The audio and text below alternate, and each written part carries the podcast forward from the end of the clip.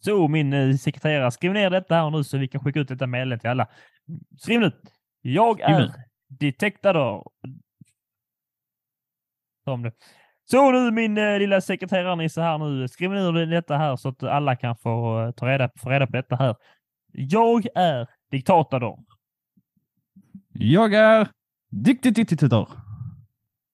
Uh, jag, är, jag är mäktig. Och Jag vis. är präktig. Vad sa du efter? Vis. Och fis. Vad fan? Nej, vad... vad jaha. Låt gå. Eh, ni ska alla frukta mig och kalla mig er herre. Ni ska alla befrukta mig och kalla mig daddy. Uh, nu, stopp nu. Paus här nu. Vad, vad fan sysslar du med? Vad fan sysslar Nej, du stopp, med? stopp, stopp, stopp. Varför skriver du inte ner det jag säger? Det gör jag. Du skriver ju något helt annat. Jag säger inte, jag sa inte daddy. Jag hör- det dock, jag hörde sa daddy. inte det. Jag hörde daddy. Jag kan inte skriva ner vad du hör, skriva ner vad jag säger, inte som det låter.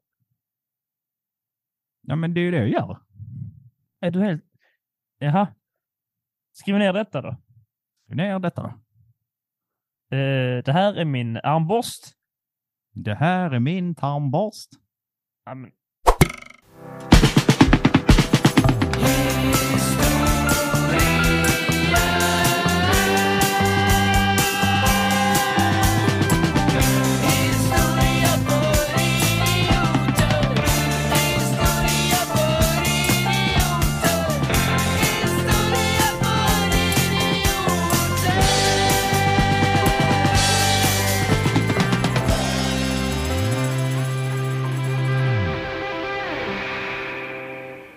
Varmt välkomna till Historia för idioter, podcasten om historia på ett lättsamt och roligt sätt. Och även så idag, där Alexander Riedel och Teodor Olsson är tillbaka för att prata om någon form av historia. Eh, välkomna hit allesammans. Och innan ni fortsätter lyssna så tryck gärna på följa-knappen och ge oss en liten eh, betyg. Nog om tjat om bekräftelse. Välkomna hit. grisen i säcken. Börja följ innan ni lyssnat. Ja, det är som det gör väl de flesta nu för tiden.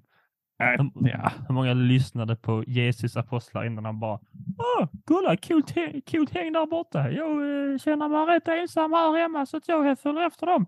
Åh, de sa rätt coola saker. Ja. Så jag tror att 20 procent av alla kristna eh, kom till på den tiden. Yes, vilken, vilken uh, lågmäld introduktion du hade. Ja, Det jag brukar ha det är så mycket ett jävla större... kulturprogram här. Ja, men Ja, vi ska ju ändå ha, vi har ett ganska kultur... Eh, Vilken kulturpro- chock för kulturprogrammet. eh, nytillkomna lyssnare att först ha, höra en eh, rolig sketch som var så rolig så att vi inte kunde ta oss igenom den utan att fnittra själva. Efter 40 tagningar fick vi bli nöjda och sen lite rock'n'roll-intro. Sen kommer hej och välkomna till Historia. Ja, men vi har ju... Somliga. Nej, jag var mycket piggare än så. Men vi har ju också ett litet kulturprogram, ett ämne idag.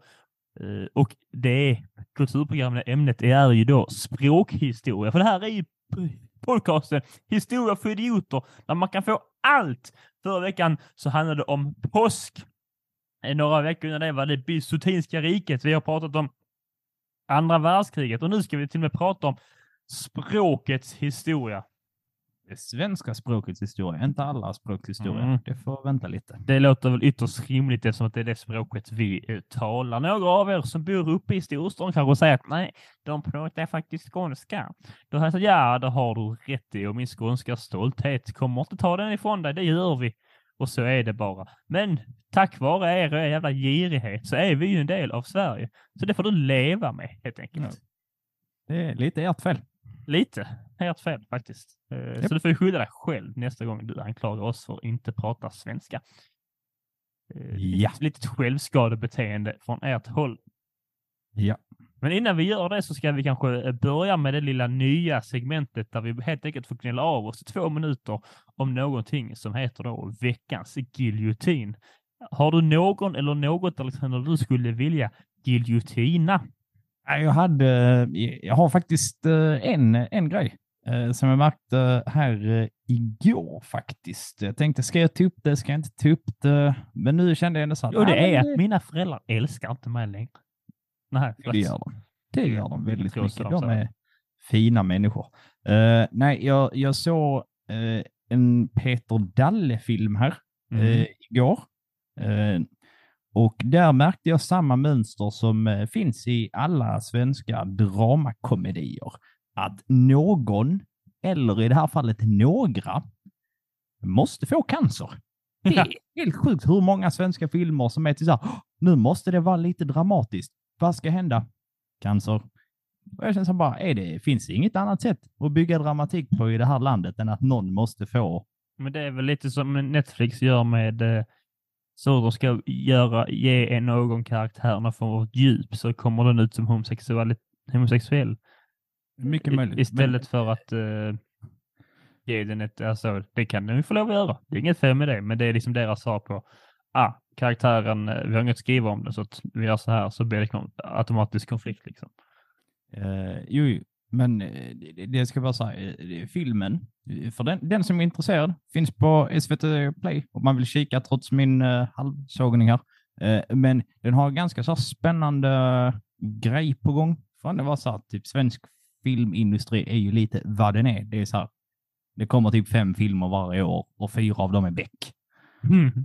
Ja. Eh, och, och så handlar den ändå så här om att där är eh, två stycken par varav det ena par, eller så här, två av dem väljer att vara otrogna med varandra. Men den ena har typ en magical drömbok så att de kan knulla varandra, eller så, förlåt, blipa det. De kan...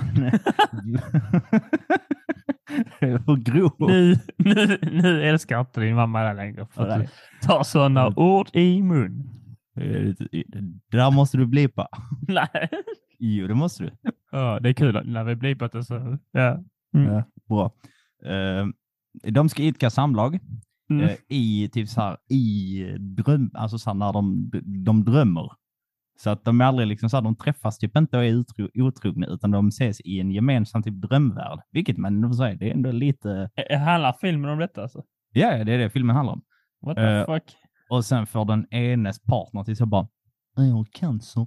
Och man bara så, men vad fan, det här var väl jätteonödigt. Alltså, så bara, Men det har Det- du inte i min drömbok, så håll käften.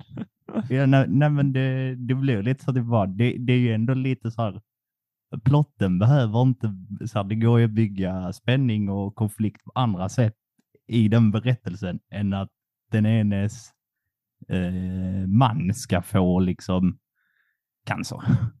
Ja. Och det, det är så ett tema som dyker upp typ Men det är typiskt, väldigt, väldigt ofta. det är väldigt typiskt Alexander att, att liksom inte giljotina att det är hemskt med cancer utan bara varför ska vi behöva prata om det eller? Vi behöver inte prata om det konstant. Men det, det, det tycker jag inte vi gör heller. Får, får jag skicka in en snabb eh, till giljotin? Ja, en riktig sån riktigt racersnabb eh, giljotin. Eh, ja, okej. Eh, följetongen som är mitt eh, gymmande. Ni som har Ja. varit med ett tag, ni vet att när jag går dit händer det Mm. grejer. Inte i form av att jag lyfter vikter utan annat. Eh, men de har bara, de har bara TV4 på, Ja, ja. eh, vilket gör, och nu är jag där oftast, eller inte oftast, men på helgerna och sen så nu när jag varit ledig för att det har varit påsklov, eh, så har jag varit där på förmiddagar, vilket gör att jag har fått se väldigt mycket Nyhetsmorgon Mm. det är alltid någon som står och lagar mat. Det är helt sjukt. Är det, är det svensk tv? Att det ska tillagas Det mat? det. Detta, detta är, detta är för, dig, för dig är detta en upptäckt för dig. För du tittar väldigt sällan och aldrig, typ aldrig, vad jag förstått som, tittat på sån här tv. Men resten av landet, Nej, det är Så- fan ingen som sitter och kollar på Nyhetsmorgon från början till slut. ja, på det i sön- bakgrunden. ja det är sant visserligen, men just Nyhetsmorgon, men det, detta sträcker sig över Nyhetsmorgon. Kollar man på linjär tv, uppväxt med linjär tv, sånt, så, så är det matlagning i tv. Det är det största som finns. Ja, Och- det vet jag. Och Ja, det är exakt, det jag vill det- giljotina. Jag vill eh, så här, göra filé av dem. Och Ja, stoppa in. Det Alltså det, det var verkligen så här, på, eh, alltså på fredagen, då var det så här, det här ska du äta till, till så, här, så här gör du ett kreativt påskbord. Mm. På lördagen var Edvard Blom där och berättade Ja. om påskgodiset historia. Jättebra. Igår, då var de där och berättade, då var det någon tjomme som kom och snackade om det här kan du laga av resterna av påskmaten. Jag var så bara, men herregud, behöver vi så här mycket påskmat i tv-rutan? Ja, nej, du har säkert rätt. Eh, med, med den racersågningen eller racergiljotinen så ska vi lämna Alexanders giljotin eh, och hans lilla så jakt efter att ha någonting, något problem i livet till ett riktigt problem i livet som jag ska giljotina just nu. Jag, jag vill ju då eh, giljotina det lilla aset, eh, vem det nu var, eh, som i onsdags eller torsdags valde att eh, slänga in lite grädde i mitt brevinkast. Så jag fick ett verkligt problem. Det är en jävla skydd. För min del så kan de laga hur mycket mat på tv som helst så länge inte någon jävel kommer och häller grädde i mitt brevinkast. Varför har jag inte ett brevinkast? Jag vet inte. Dörren, lägenheten kom med det. Du inte ha skärp i dina byxor. Just det. Ja, ja förlåt för förtydligande så var jag utomhus och hade häng då. Så hällde en grädde i röva på mig. det var roligt. Det är ju ändå ett, det är ändå ett litet roligt bus att se någon och så har man ett paket kaffegrädde och bara...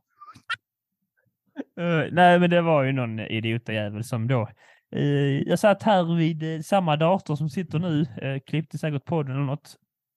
Och så hörde att ja, men det låter något konstigt vid dörren här bakom mig. Jag tänkte, ja, ja, det är min sambo som kommer hem. Sen började det rinna ner längs dörren. Kan man ju höra hur det låter när det saker och ting rinner. Ja. Och så började det vitt. Och så, någon, och så har någon bara tryckt in en jävla litet paket grädde. Så har någon gått och köpt grädde.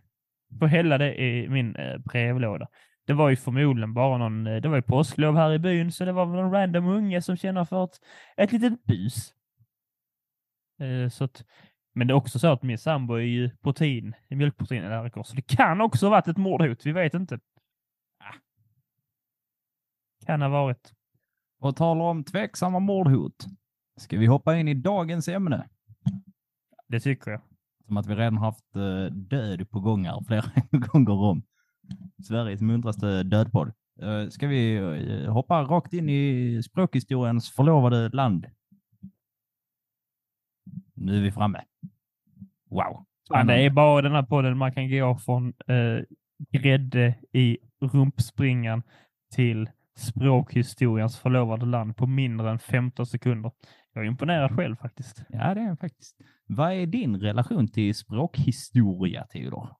Inte mycket. Ibland, eh, Fredrik Lindström är väl det man känner till.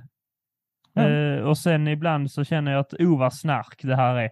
Världens tråkigaste grej. Men ibland kan jag få rygg och tänka, man det är ändå jävligt roligt att veta varifrån olika ord och uh, sånt kommer från. Etym etymologi, heter det så? Mm. Etymologi? Etymologi? Ja, du är ute efter rätt ord, ja. Ja, precis. Ni förstår. Uh, och det är väl det. Jag har aldrig grottat i det.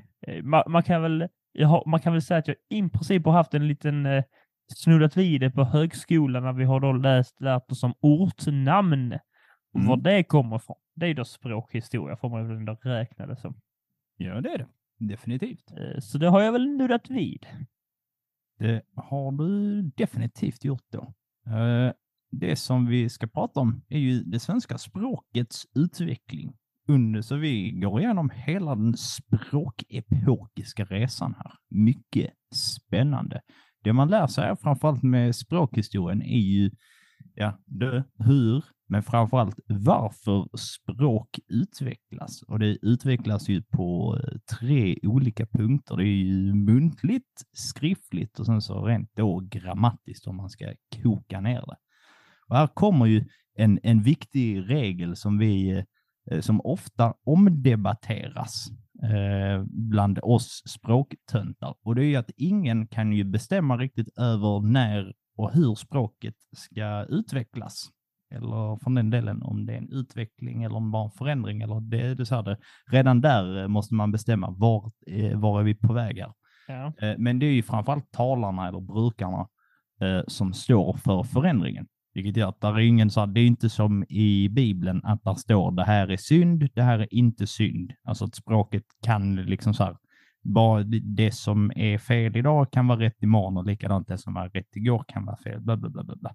Eh, så att det är hela tiden, man brukar utgå från det som allmänheten eh, använder sig av. Att de ska ha gjort det under en längre tid.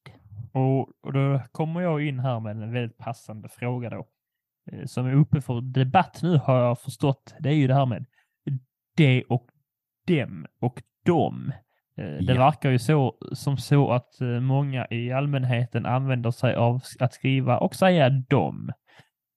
Och Bör det då enligt den här teorin eller vad du nu sa att det var, bör man ändra då så att det är dom? Jag spontant säger, säger är strångt emot det, men jag vet att någon som Lars Winnerbäck har sagt att han skriver alltid dom, så det kan väl lika bra ha typ.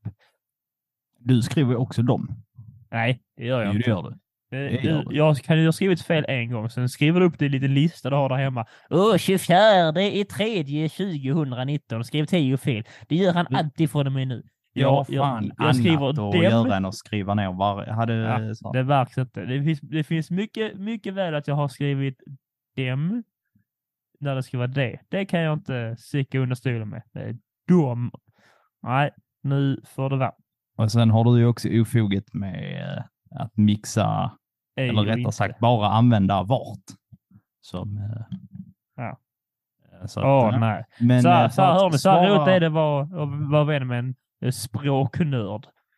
Så eh, roligt är det vet, när man skriver ett meddelande. Ja, vart ska vi åka då? Ursäkta, vart ska vi? Det har inte att göra med det. Det ska vara var. Ja, det skiter väl jag i. Svara på min fråga, säger man då i huvudet. Men det skriver man istället så här. "Aj, förlåt mig. Jag ska Jag har fan rättat dig typ två gånger i hopp om att det skulle bli bättre. Ja, jag jag det. Men i alla fall för att svara på ursprungsfrågan eh, så är det väl ganska mycket så att ja, men där finns eh, Sverige är generellt sett väldigt lata, eller, eh, eller svenskarna är ganska lata på det här med språk eh, och till skillnad från många andra språk eh, så har vi slutat göra skillnad på tal och skriftspråk. Och i talet så säger ju typ 9,9 av 10 dom även när det kanske ska vara det. Alltså man säger inte dem heller, utan man säger ju alltid dom, vilket är Mm. fullt rimligt, för det ligger enklare i munnen. Men folk har börjat skriva dom, det vill säga D-O-M. Eh, Men där är ju en grammatisk skillnad mellan det och dem, eh, vilket gör att det blir liksom fel. Och sen är regeln så att den är inte så jättesvår att lära sig heller. Eh, Nej. Det, det, det, det är liksom så här att det är, nej, men så folk fattar ju. Alltså bara, ja, men ha, li, ha lite respekt för dig själv och dina medmänniskor genom att lära dig att skriva rätt. I alla fall, nog om eh, nutida språkfrågor, för vi dyker upp där eh, om eh, en lång stund igen. Vi tar oss till början, eh, för där man kan börja hitta någorlunda svenska nerskrivet. Det är lite svårare att hitta den muntligt eh, bevarad. Ja, förutom om man har våra sådana vanliga eh, inspelningar från förr. Ja, det stämmer förvisso. Eh, den är de enda. första eh, epoken är urnordiskan. Wow, som gäller eh, fram till ungefär 800-talet. Och det här är ett gemensamt språk för de nordiska länderna. Och under den här tiden så är ju Sverige, alltså, då finns ju inte eh, Sverige som koncept eller Danmark som koncept finns ju inte riktigt, utan det är en stor landmassa bara med väldigt vaga gränser där folk håller sig till sina småbyar. Men i stort sett alla talar eh, urnordiska, Mm. vilket gör att det är ganska lätt eh, för folket att eh, byta information eh, när det behövs. Där finns inte jättemycket bevarat från den här eh, tiden, eh, rent nerskrivet då. Det som finns, var, var, var finns de nerskrivna Theo? Har du någon gissning? Var som i plats eller som i eh, bok typ. Ja, alltså som i var, i vilket material de är nerknackade. Ja, jag, var, jag undrar tydligt här med var och vart igen. Eh, Jag skulle ju säga att det är en sten då. I en kyrkvägg eller något kanske. Ja, det finns ju i runstenar framför allt. Eh, För du som är lite vassare på geografi och du gillar säkert att plocka fina stenar vet ju att eh, de bryts ju inte ner så himla lätt Nej, det gör inte det. eh, på det viset, utan de Eroderas bevaras. heter det när stenar bryts ner. Om du vill. vill. Eroderas. Eh, Och så Ja. det sorgligt att du sa, du som gillar att plocka stenar. Och så kände jag mig träffad på riktigt. För det jag var lite så älskade jag att vara samla på stenar. Och det var fin den stenen ska ha min samling. Så är det bara, ligger där 30 gråa stenar. Så bara, bra. Tack. bra. Eh, Vi kommer mer in på dem eh, alldeles eh, strax. Där sker någonting. Ni ska ju få med lite eh, språk, så här, lite begrepp också. Eh, Det här ordet var ju nästan populärt ett tag. Eh, Och nästan som att det låter som ett annat ord. Apkoppe sker. Och det är när den sista vokalen i ord försvinner. Och det gör den den här perioden. Så hör på detta, bara för att visa hur Apkoppe. Ja, det är ett eh, så här, begrepp i eh, språkvetenskaperna. Eh, Så den sista vokalen i vissa ord försvinner. Så först av det man har hittat så hette det liksom fiskar. Mm. Men sen ett tag när apkopp då sker, då heter det fiskur. Det här, för att uh, A försvinner. Så det Exakt. står fisk R. Fiskur. Och så heter fenomenet av bokstav apkoppe. Ja, Uttalas det verkligen apkoppe? Japp. Apkoppe? nej, apkoppe. Ja, i helvete. Ja, ja, det var bra begrepp. Det får man säga. Ja. Så mellan 800 och 1225, då har vi ju det som kallas för runsvenskan. Och då består, har vi inte det eh, latinska alfabetet, utan vi har någonting som heter, kan du det? Vad runalfabetet heter? Nej. Kan, man kan säga det på eh, två olika sätt. Man kan säga futark, men då har man fel. Det heter fufark. Då kan Det man, är inte, kan man inte säga under- det på två olika sätt. Ja, men, ja, men alltså, det båda funkar. Det är inte så att det, så länge, så här, om det, det är okej att säga liksom futark eh, än också. Eh, men så som det är skrivet med runor eh, så hade vi en runa som hette bokstav, bokstaven forn. Mm. Eh, och den här finns inte längre i svenskan. Eh, de andra finns typ kvar. Eh, men vi hade för en bokstav som motsvarade engelskans liksom v-ljud. ah. Så som det är skrivet så är det med bokstaven form. Den försvinner typ 1375. Och, då, och då heter det vad då sa du? V- Heter vad? Språket? Fufark. språket? Futhark. Fufark. Du måste göra det Thor-ljudet ju i mitten då ju. Exakt. Eh, Det ser ut som ett, eh, det ser ut som ett P typ fast att själva alltså öglan har glidit ner lite. Mm. Så det är en pinne med en ögla i mitten ungefär. Ja. Eh, finns ett äldre och ett yngre runspråk. Och det här kan man inte bara hitta på stenar, utan det fanns också på lösa föremål som smycken och vapen och inristat i träd. Eh, både träd som i det som växer, men även alltså, i trä. Eh, och då kommer ju nästa så här historieinslag. Varför finns det då inte så mycket nerskri eh, bevarat, Teo? Jeff, det, det var väl inte så viktigt antar jag. Jag vet inte. Det räknas det som en eh, räknas det som någon form av civilisation under den här tiden de levde som vikingar i egna små byar och sånt behöver de förmedla så mycket. Man kan väl tänka sig att de behöver egentligen det. Typ att skriva ner byteshandel och sånt för att veta vem som är kung och så. Så jag kan inte svara på det. Ja, det är ju en av anledningarna. Mycket av det som skrivs ner är ju framförallt på runstenarna. Det är ju biografier över typ stora hövdingar och krigare och andra typer av hjältesagor. Men om du nu tänker tillbaks i 800-talet, det, är Ja. ganska, det är ganska länge sedan. Ja. Och sen tänker du, ah, jag har skrivit ner att jag älskar fiskur. Eh, Ja. här på min lilla fisk, fiskurlåda. ja. Eh, och så är den gjord av trä. Ja, för 800 år sedan ja. Och så Ja. förmultar det så. Ja. Ja, och likadant, alltså smycken och vapen har liksom så här, blir ju förstörda och bortrövade och det ena med det andra. Så att mycket, mycket av det har bara försvunnit via rimliga skäl. Faktiskt. Mm, så är det. Eh, ska vi hoppa vidare till fornsvenskan? ja. Okej. Det var, ja, det var inte mitt försök på fornsvenska dock. Det var bara jag som sa ja.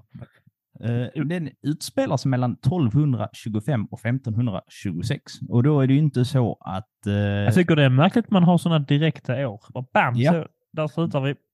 Ja, det, det var väldigt bra att du tog upp det, för jag skulle precis förklara varför. Och det Ja.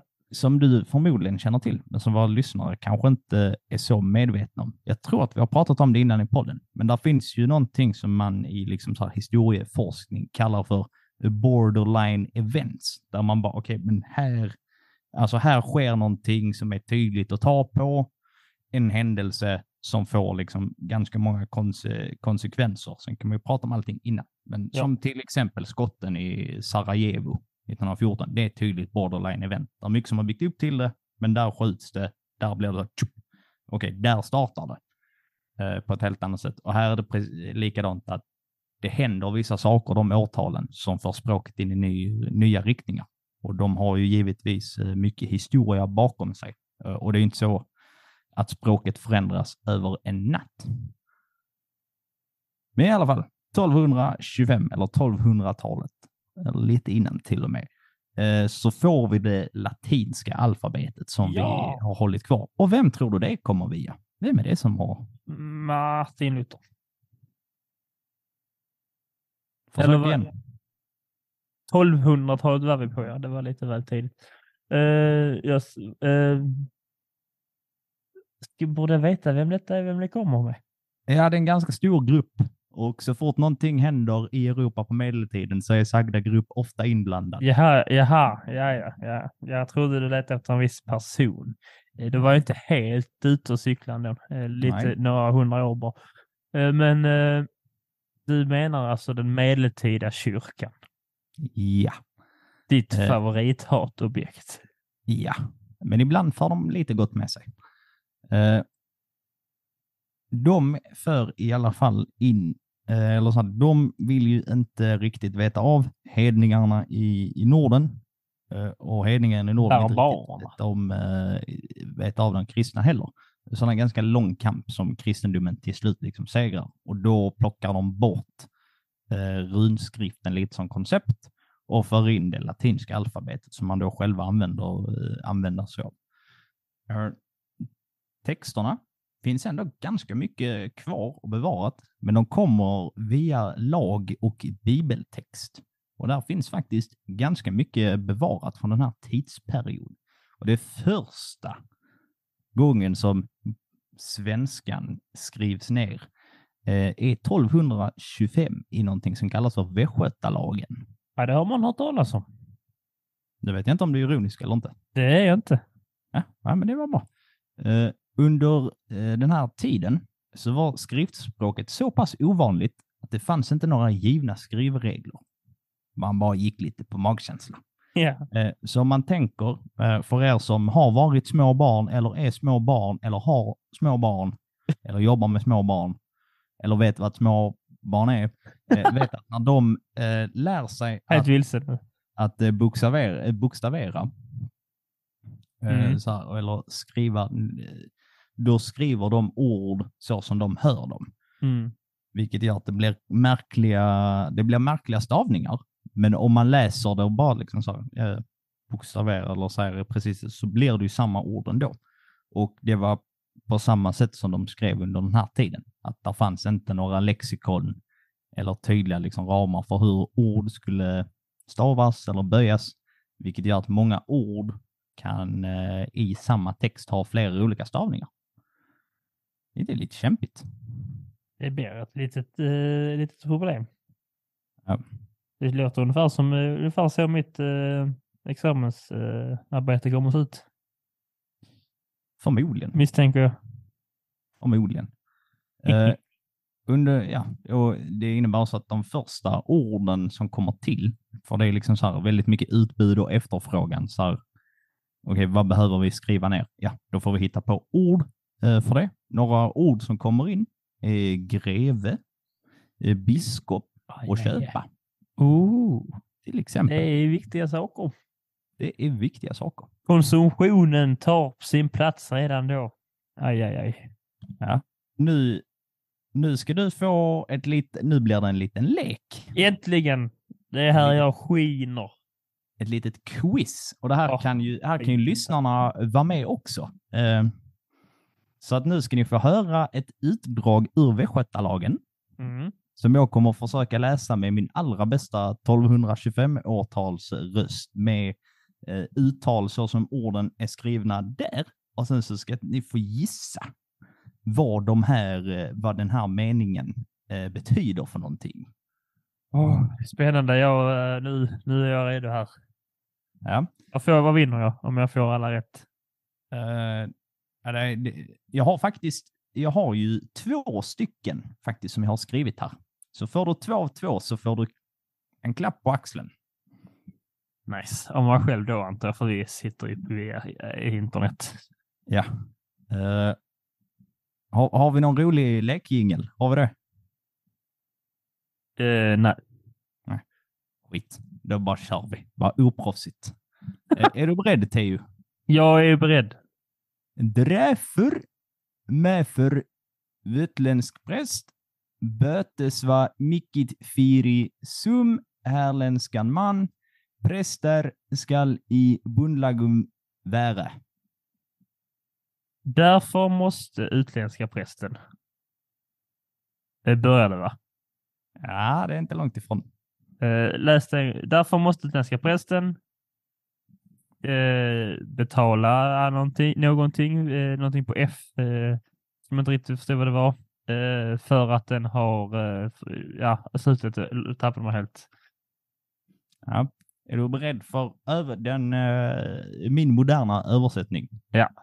Dräper någon utländsk präst Okej. böter lika mycket för honom som för inländsk man.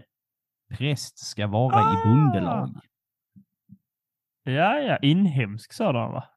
Mm. Ja, det är... Där, Ja. där har jag ju översatt den ungefär rakt av eh, utan att skriva till. Döper någon utländsk präst. Dräper. Dräper, inte döper. Nej, fy fan.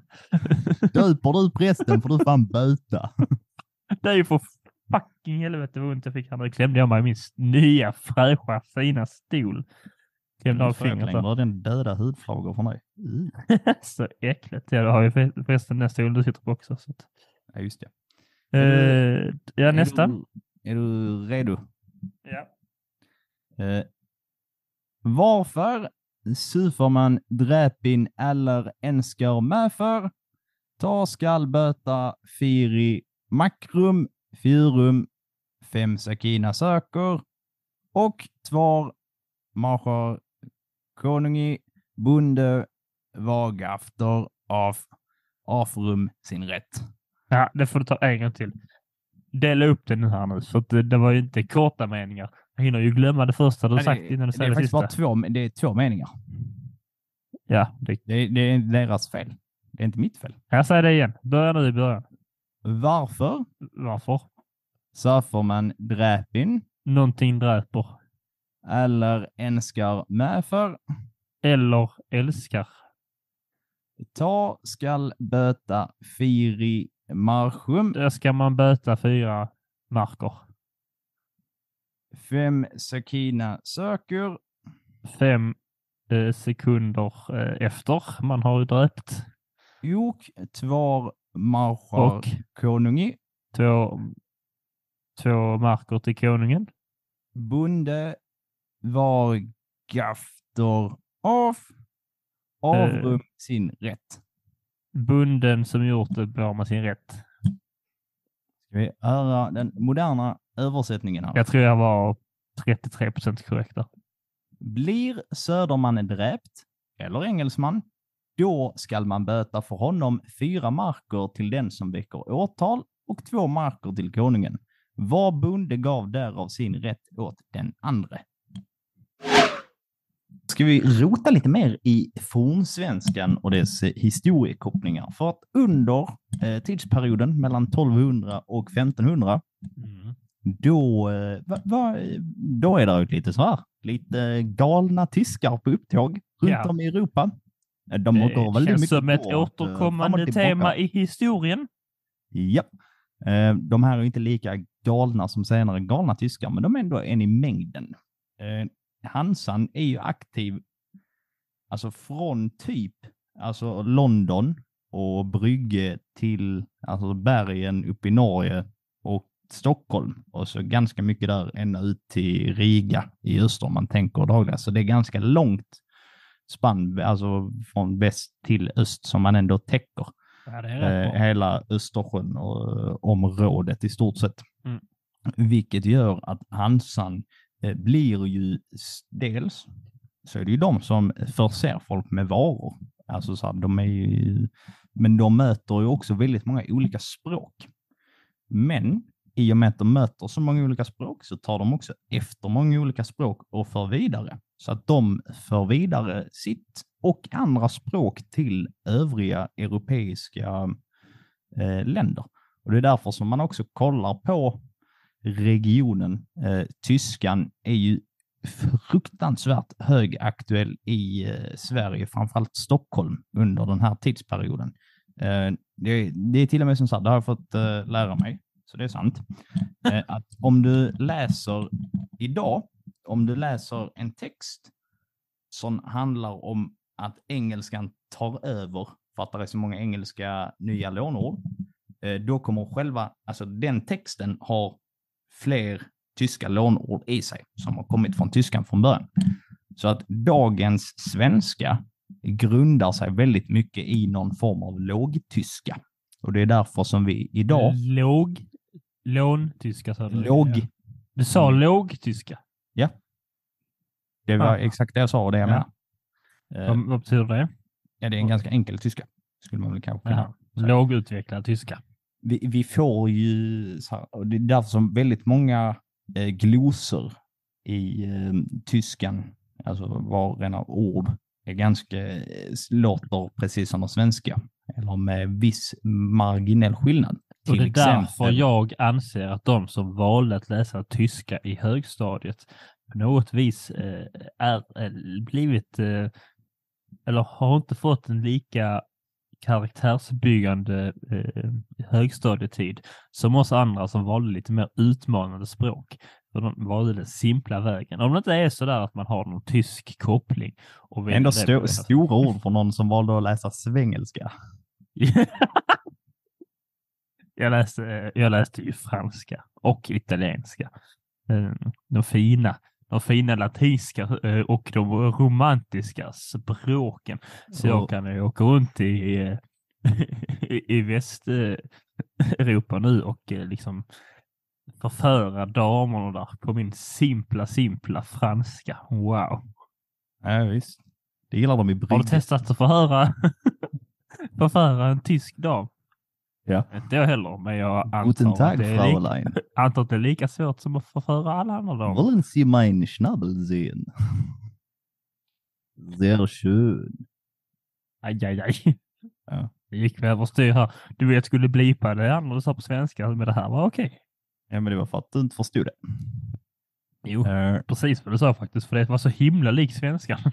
eh, under den här eh, perioden så kommer bland annat ord som köpman, fönster, borgmästare, skaffa och eh, artig. Ja, det är ju mina, på min lista av topp 100 ord så är de ju med där i alla fall. Ja, och nu kommer också två roliga begrepp. De är inte jätteroliga, men det säger mycket om det tyska språkets inflytande.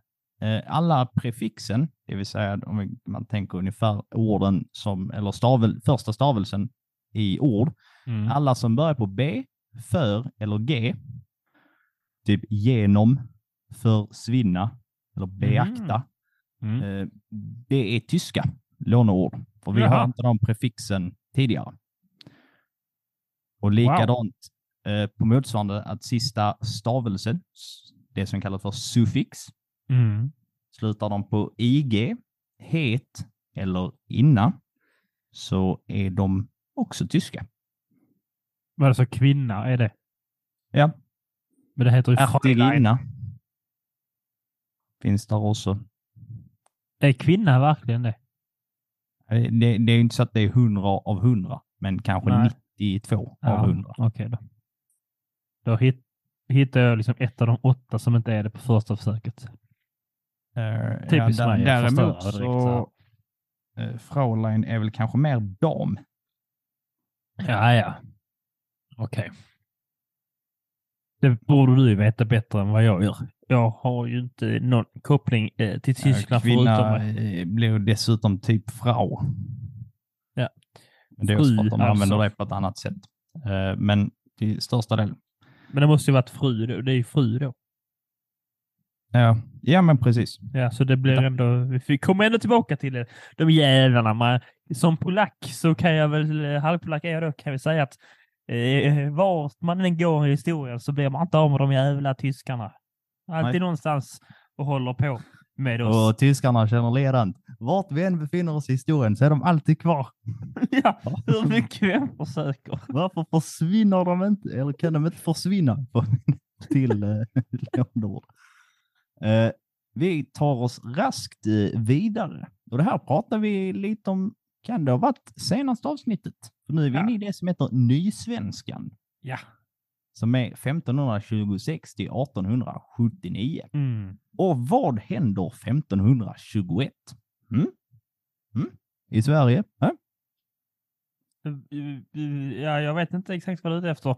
Jag har några gissningar som eh, kan passa in. Antingen så är det så att det är då Gustav Vasa blir kung. Eh, Ja. ja, då. Bra. Det var jävla skönt. Det var första gissningen. Vi börjar skämmas. Ja, och under första gången Theo gissar rätt den här podden. I avsnitt 72. 79, om jag inte minns. Helt fel. Beg- han tar makten 1521 och han vill då frigöra Sverige Skitkul. från den danska kulturen framför allt. För att eh, Ja. danskarna, dans, danskarna och den danska kulturen har varit lite standarden eh, i och med Kalmarunionen. Eh, vill man veta mer om Kalmarunionen kan vi lyssna på ett ganska nyligt avsnitt om Erik av Pommern om man inte har gjort det. Mm, två avsnitt bak. Mycket trevligt avsnitt. Mycket trevligt avsnitt. Eh, 1526 så känner eh, Vasa typ så här, whoop, whoop, time to be a writer. Och här har han tänkt till. Här har han tänkt till. För att eh, det enklaste sättet att ena ett folk eller sära på ett folk har Mhm. språklig, alltså handlar om språket. Det vill säga att man enar folk med ett språk och likadant om du ska sära på dem så tar du språket ifrån dem. Ett tydligt exempel är på typ alla diktatorer eh, Mm. och liknande, eller militärdiktatorer som har försökt erövra annat folk. Det första man tar ifrån det folket man har erövrat är deras språk. Mm. Och tvingar dem liksom att prata det. Och vi i Sverige har också gjort det med till exempel samerna och de andra svenska minoritetsspråken. Att det är förbjudet att prata annat än svenska. Då försvinner deras eh, kulturella identitet. Men därför så bestämmer sig Gustav Vasa för att han ska ta bort de danska influenserna helt ifrån svenskan. Eh, Så att han inte då sitter, han skriver den inte liksom själv, men han tar fram någonting som kommer att heta Gustav Vasas bibel. Och den kommer då 1526 först och då är det bara Nya Testamentet. Hela bibeln kommer 1541. Men det man gör då, det är att man tar bort de danska bokstäverna och Sverige och svenskarna får sin egna å, ä och ö till exempel. Eh, Men under 1500-talet så har det också kommit en ganska spännande uppgift via Gutenberg som har varit och nallat i Asien. Boktryckarkonsten. Som har varit och nallat i Asien. Ja, men vi får vara korrekta här. eh, vilket gör att tanken är att varje svenskt hushåll ska få en egen eh, liksom kopia av Gustav Vasas bibel som de ska ha med sig till gudstjänsterna.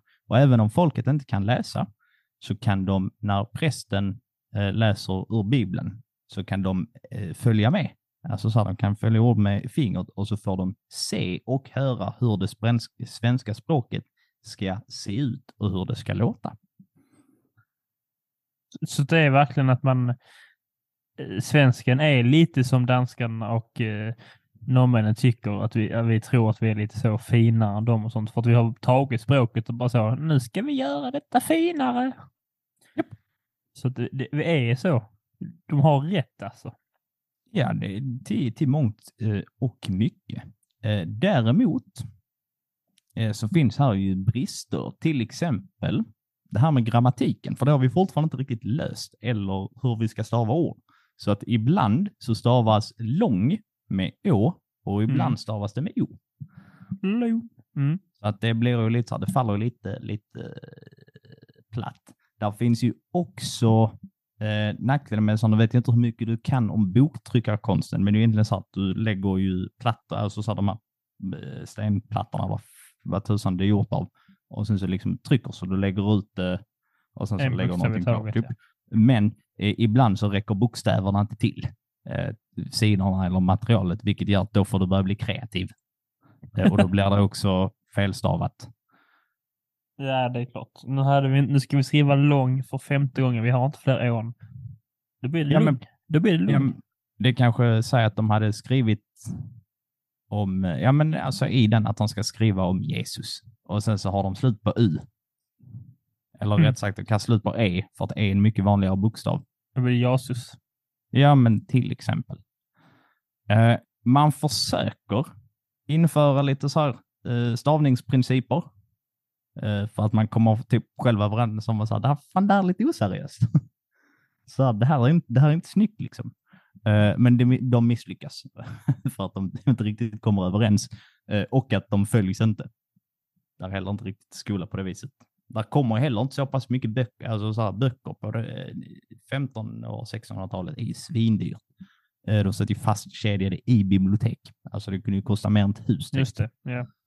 Ehm, Så det är inte så precis att det finns jättemycket. Och sen kanske någon får för sig, som man kan göra, att man tror att det ska vara så här och sen bara kör man på sin magkänsla ändå. Eh, Typ som Så inga suddgum. Nej.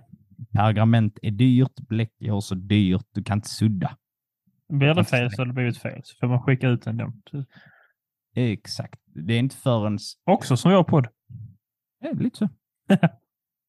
Eh, det är inte förrän slutet på 1700-talet som man inför den svenska akademins ordbok, där man faktiskt sätter regler och ramar för hur språket ska se ut. hur långt har de kommit nu? De är väl typ...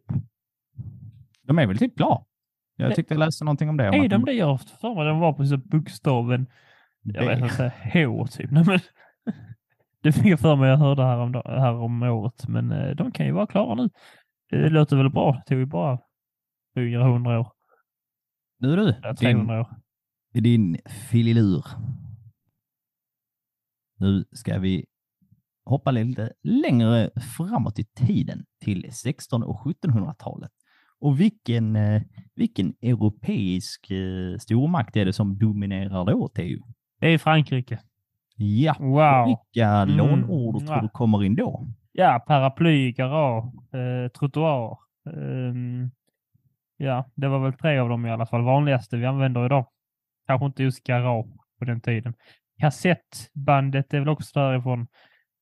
Ja, Skelett, ett franskt lånord. ja Mm. det låter också rimligt. Det, det har det hårda SK. Det är inte många svenska ord eh, som har det. Eh, men det, de kommer framförallt mellan 1600 och 1700-talet för att då är Frankrike jättestora. De är det nya Magnifique. Eh, Mm.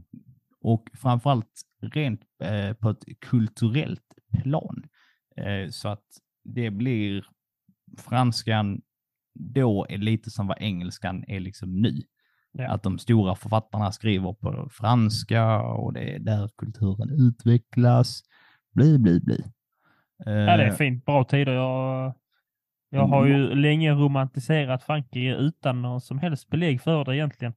Eh, och det här, eh, det här gör det ju inte bättre. Det var ju jävla fint. Måste det varit. Jag önskar att det franskan blir diplomatispråket igen så att vi känns som att det kommer vara bättre i världen. För de hade absolut inga krig eller någonting på 1700-talet som var problematiska. Över, över, ja. eh, den, en av de största kategorierna av liksom så här, eh, ord tillhör ju det militära som kommer in i eh, svenskan tack vare franskan. Till Officier. exempel löjtnant. Ja, officer måste ju vara det också. Det kan vara. Eh, Måste ju vara. måste inte. Ja, jag, jag säger att det måste. Det Det, låter inte jättefranskt. Officer. Låter jättefranskt. Ja, men det är klart, allting låter ju franskt om du säger det med fransk brytning. Ja, men, ja, ja, det är franskt. Nu när du säger det är det lånord också. Uh, Nässpray! Eh, Nässpray, sa du det? Ja, eh, det kommer så kulturella ord som till exempel ordet café. Det är franskt. Eh, mycket Eh, under 1600 och 1700-talet kretsar också kring vetenskap, vilket gör att till exempel ord som då skelett som har en tydlig naturkoppling eh, eh kommer också till. Och där är också franskan eh, den ganska fram, eh, på framåtmarschen. Så där tar vi efter. Ja, gott. Och det är ju här, eh, det är ju sk- skånskan är väl också väldigt starkt påverkad av franskan. Att vår melodi och gång och sånt är ju ytterst eh, fransk. Det stämmer. Därför kan inga stockholmare säga att de tycker inte om skånskan, men de tycker om eh, Franskarna. exakt. Eh, men vi lämnar dem där. Kristianstad har ju en gång i tiden, som många andra städer, men eh, en gång i tiden också blivit kallat för Lilla Paris.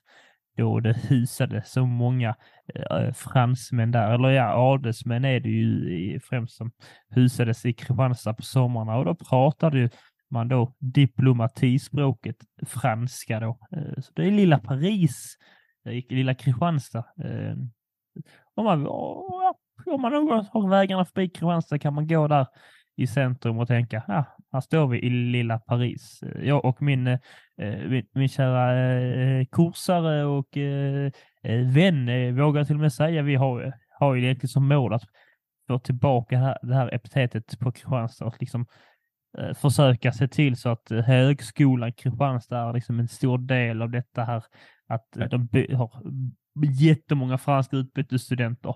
Så det bara stan fylls av fransmän igen.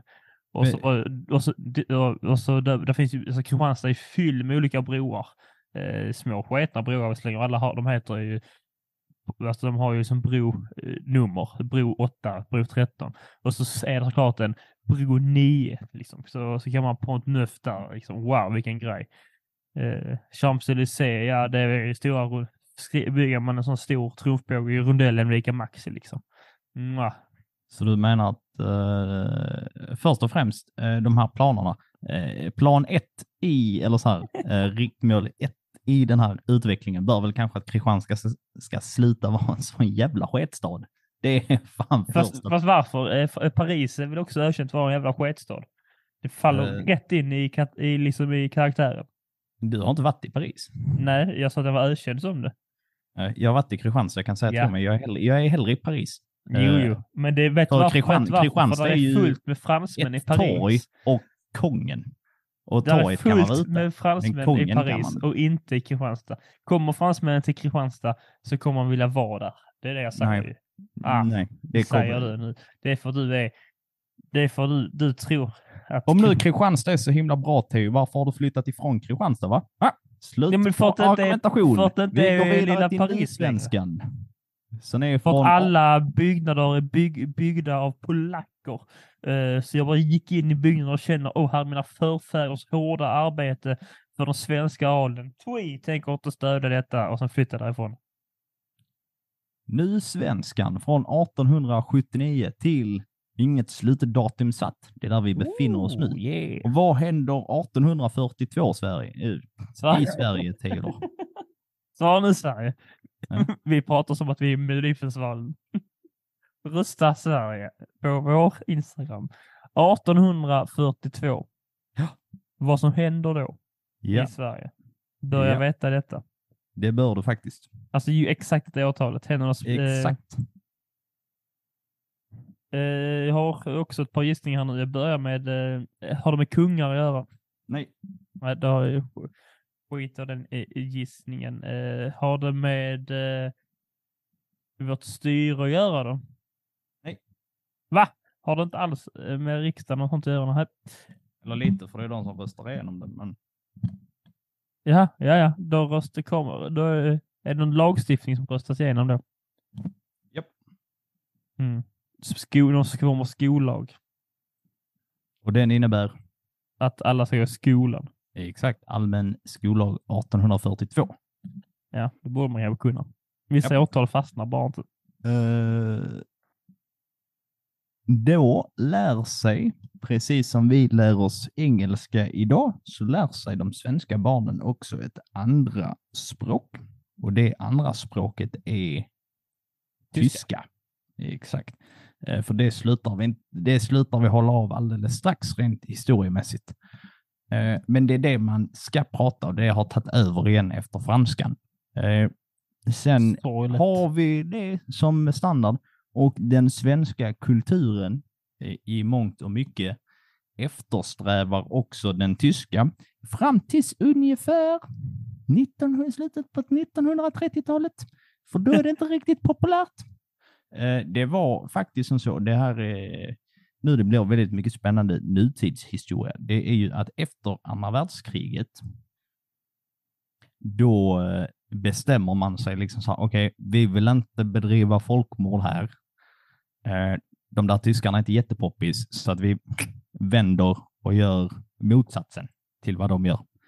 Eh, så att man har tidigare liksom följt den tyska kulturen ganska nära under bevisligen ett par hundra år. Mm. För att sen där lite bestämma sig, stopp, stopp min kropp.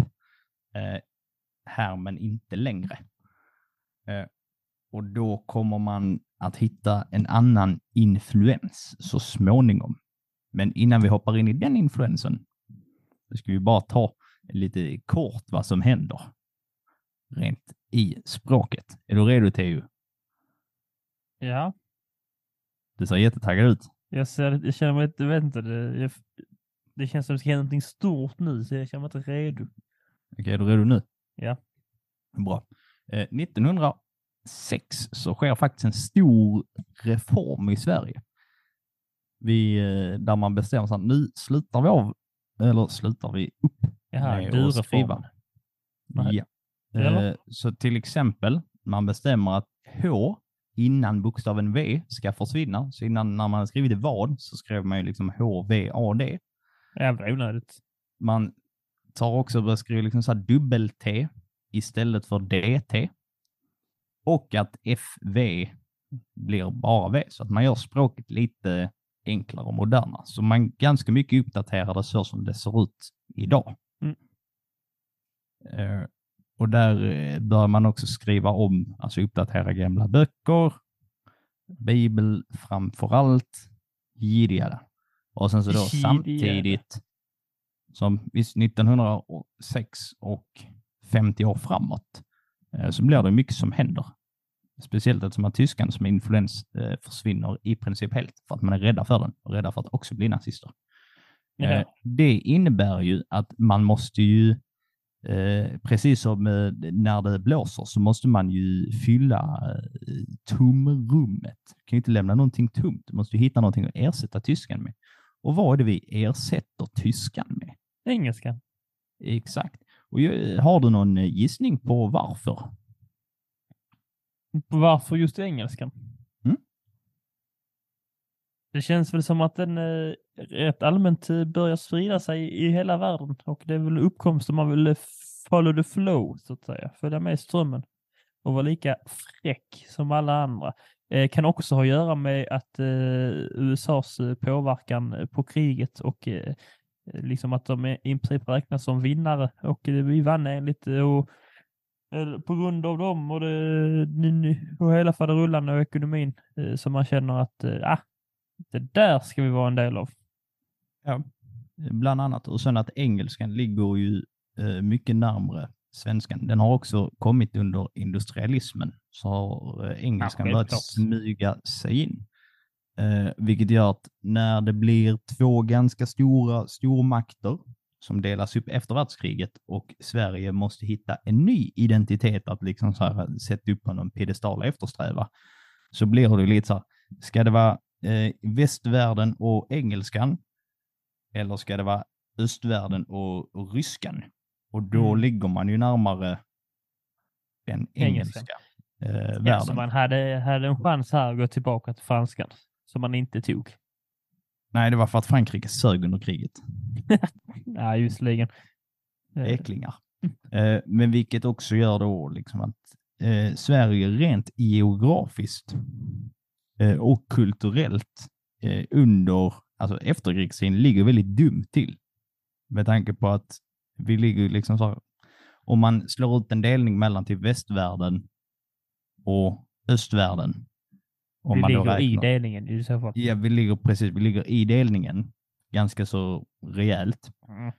vilket gör att så här, men Sverige blir också typ världens rikaste land, vilket gör Mm. att man är lite så här eftertraktat eh, mål på sätt och vis. Eh, och då försöker ju Sverige diplomatiska som man är Eh, och lite rädda för att någon faktiskt ska komma. Eh, så att Sverige väljer att inte eh, liksom så här, tar ju inte aktivt någon sida, utan man väljer ju de två bästa perspektiven från. Det är ju därför vi har, vi är ett av få länder under den här tiden som har blandekonomi. Det vill säga att vi har ju både kapitalism men också socialism i någon form, till skillnad från andra länder. Så att i varken USA eller Sovjet kan ju säga att du är för mycket av det ena, det gillar inte vi. Och samtidigt som vi då har det, så har vi ju också, tar vi in den engelskspråkliga kulturen i form av då Hollywood och eh, den engelska vågen i musik som kommer. Och sen bara... tjo, Vi välkomnar väl kanske också den eh, amerikanska ryss, eh, eh, ryssrädslan och rysshatet. Det är som att det känns som att svensken historiskt har varit lite mer påverkad av den än vad amerikanerna. Så det var inte så främmat kanske rent historiskt att säga att eh, ah, vi ska akta er för ryssen som filmerna sa. Ja, men Sverige var ju, det är inte, alltså om du ändå tänker historiskt att mitten på 1900-talet och att Sverige faktiskt typ var ganska nära på att förlora till Ryssland på 1700-talet, så är det inte så. Sverige har haft, ändå haft konflikter och haft mark i Ryssland. Det var precis det jag sa. Jaha. Jag, Jag fattar inte riktigt vad du sa. Nej, jag sa att eh, det hjälpte också att ta, ta emot den här liksom, amerikanska kulturen som oftast handlar om att Ryssland är, det- Ryssland är bad guy och sånt. Det är som att det är en ganska, i Sveriges tradition så är det Ryssland som är the bad guy liksom, bland andra. Och då är det Bland lätt att ta emot den. Ja, ja. Var, ja. Jag förstod inte vad du sa riktigt. Ja, det är lätt hänt.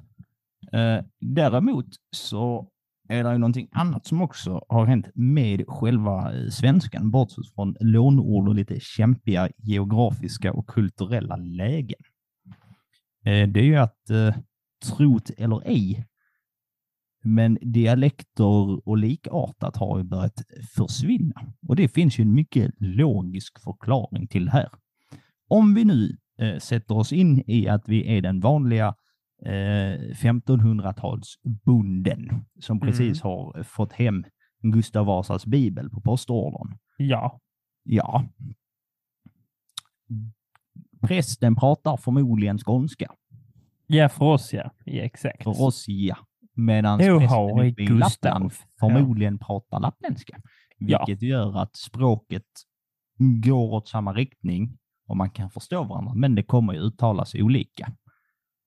Och så, Mm. så förvisso vi inte riktigt skåningar på den tiden, men det är en annan sak. Det är bara att göra det enkelt. Och sen att eh, det är svårt att förflytta sig, så att den vanliga människan, det vill säga nio av tio människor, de stöter inte på så mycket folk som är utom sockens. Och Nej. om du inte får influenser så kan du inte heller utvecklas språkligt. Men nu ska ju alla på tv och annat eh, prata. Eh, ja. Inte som du och jag. Helt enkelt. Eh, Prata då rikssvenska och då är det den stora influensen och då för att vår podd förmodligen skulle lyckats eh, få några extra lyssnare så borde vi också prata rikssvenska egentligen. Eh, Till Ja. exempel. Det- Det är ju däremot där som det blir lite, lite olika. Och där har jag eh, tagit fram ett exempel för att ge ännu mer lite så här historisk kontext och information så att lyssnarna kan gotta sig. Ja. Och det är ju att 1962 så kommer där ett eh, känt eh, tv-program. Eller det skapas, eller det börjar ett svenskt tv-program eh, som kommer vara fredags och lördagsunderhållning under ganska många timmar. Singer. Nej. Det kommer bara leda till att Mask Singer kommer leda till att barnen blir helt deformerade och kan, kommer börja prata med tillgjorda knasiga röster och kalla sig för Mullvaden och det ena med det tredje. Eh, men pro programmet och långköraren Hylands hörna har premiär. Och i Hylands hörna, det är ju ett intervjuprogram, eller det var ett intervjuprogram bland annat, vilket gör att där kan de uppe i Lappland och vi här i Skåne, vi kan se på samma program och höra hur Lennart Hyland pratar och då blir vi influerade. Vi hör nya språkinfluenser samtidigt som det kommer gäster som pratar med andra dialekter, vilket gör att det börjar spridas och även om man inte tänker det aktivt så suger man upp det och tar efter, vilket gör att ju fler, och likadant är det ju radion, alltså att ju fler som hör språket från olika riktningar, desto mer suddas gränserna ut. Ja. Och på det viset så har svenskan väl nu, ja, där är väldigt många influenser här och var. Och det är därför eh, skånskan håller på att för, förlora sitt tungrotsär. Ja. Vilket jag tycker känns så sorgligt. Senaste tiden har jag blivit väldigt patriotisk till Skåne. Jag vet inte varför. Det har bara blivit så. Det bara känns, det känns, bara känns eh, bra att vara skånsk från ingenstans. Jag, vet, inte- jag har ingen aning varför jag känner så. Jag pratade detta med eh, en vän också idag om att eh, från, är man från Skåne, alltså män från Skåne liksom känner sig inte man tänker liksom inte, även om vi rent historiskt har varit väldigt mycket danskar, så tänker man ju nu liksom det unika med Skåne, liksom det är en region där erövrarna har verkligen gjort det till sitt. Liksom. Vi är ju svenskar. Men skulle man fråga liksom, en skånsk man nu, eh, äldre man, så säger de ju troligtvis inte att de är svenskar. De säger troligtvis att de är, skånsk, att de är skånska. Jag är skånsk, säger de. Ja. Eh, jag tillhör Sverige, men jag är skånsk. Vilket är Ja. himla speciellt. Jag skulle vi ska göra, önskar ett eh, Skåneavsnitt framöver. Ja, det lär dyka upp. Innan vi knyter ihop den här säcken, Theo, så ska du få en till utmaning. Ja, okej då. Ja, lå- låt, låt Livet är fullt med utmaningar. Jag ska klara varenda en av dem. Även dina svåra utmaningar. Ja, Så du har inte det är överlevt så länge inte det är något årtal. Jag tycker ändå jag har klarat dina utmaningar idag. Ja, det kan du ju tycka. Eh, vad tror du är framtiden för det svenska språket? Om du tänker Sverige 125 år framåt i tiden. Vad jag tror är framtiden för det svenska språket. Detta är någonting jag aldrig har funderat över och aldrig tänkt att jag behöver fundera över. Men det var väl en rolig tanke, för man vill hitta på, dra någonting ur den så kallade eh, nattlyktan nu då. Eh, jag vet inte om någon har så kallat det det, men jag misstänker då att det är väl den här rikssvenskan som kommer att ta över mer och mer och vi mer kommer att prata det, eh, detsamma helt enkelt. Det skulle jag väl säga då är, som att influenserna sker då via media just nu och de flesta i media ska ju prata på visst sätt och då ska det vara tydligt och det ska vara artikulerat och det ska vara rikssvenska. Samtidigt så finns det någon aspekt i det att gammelmedia håller på att försvinna och alla lägger upp vad de vill på sin Youtube-kanal.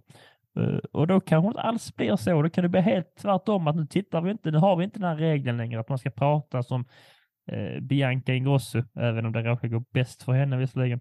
Men det har ju inte med ett dialekt att göra.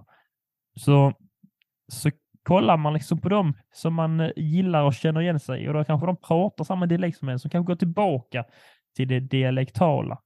Jag har inte svar på din fråga och jag har heller inte direktnummer till Fredrik Lindström, så jag kommer lämna det här. Och säger vi det och knyter ihop vår lilla språkhistoriska påse, vår lilla påse.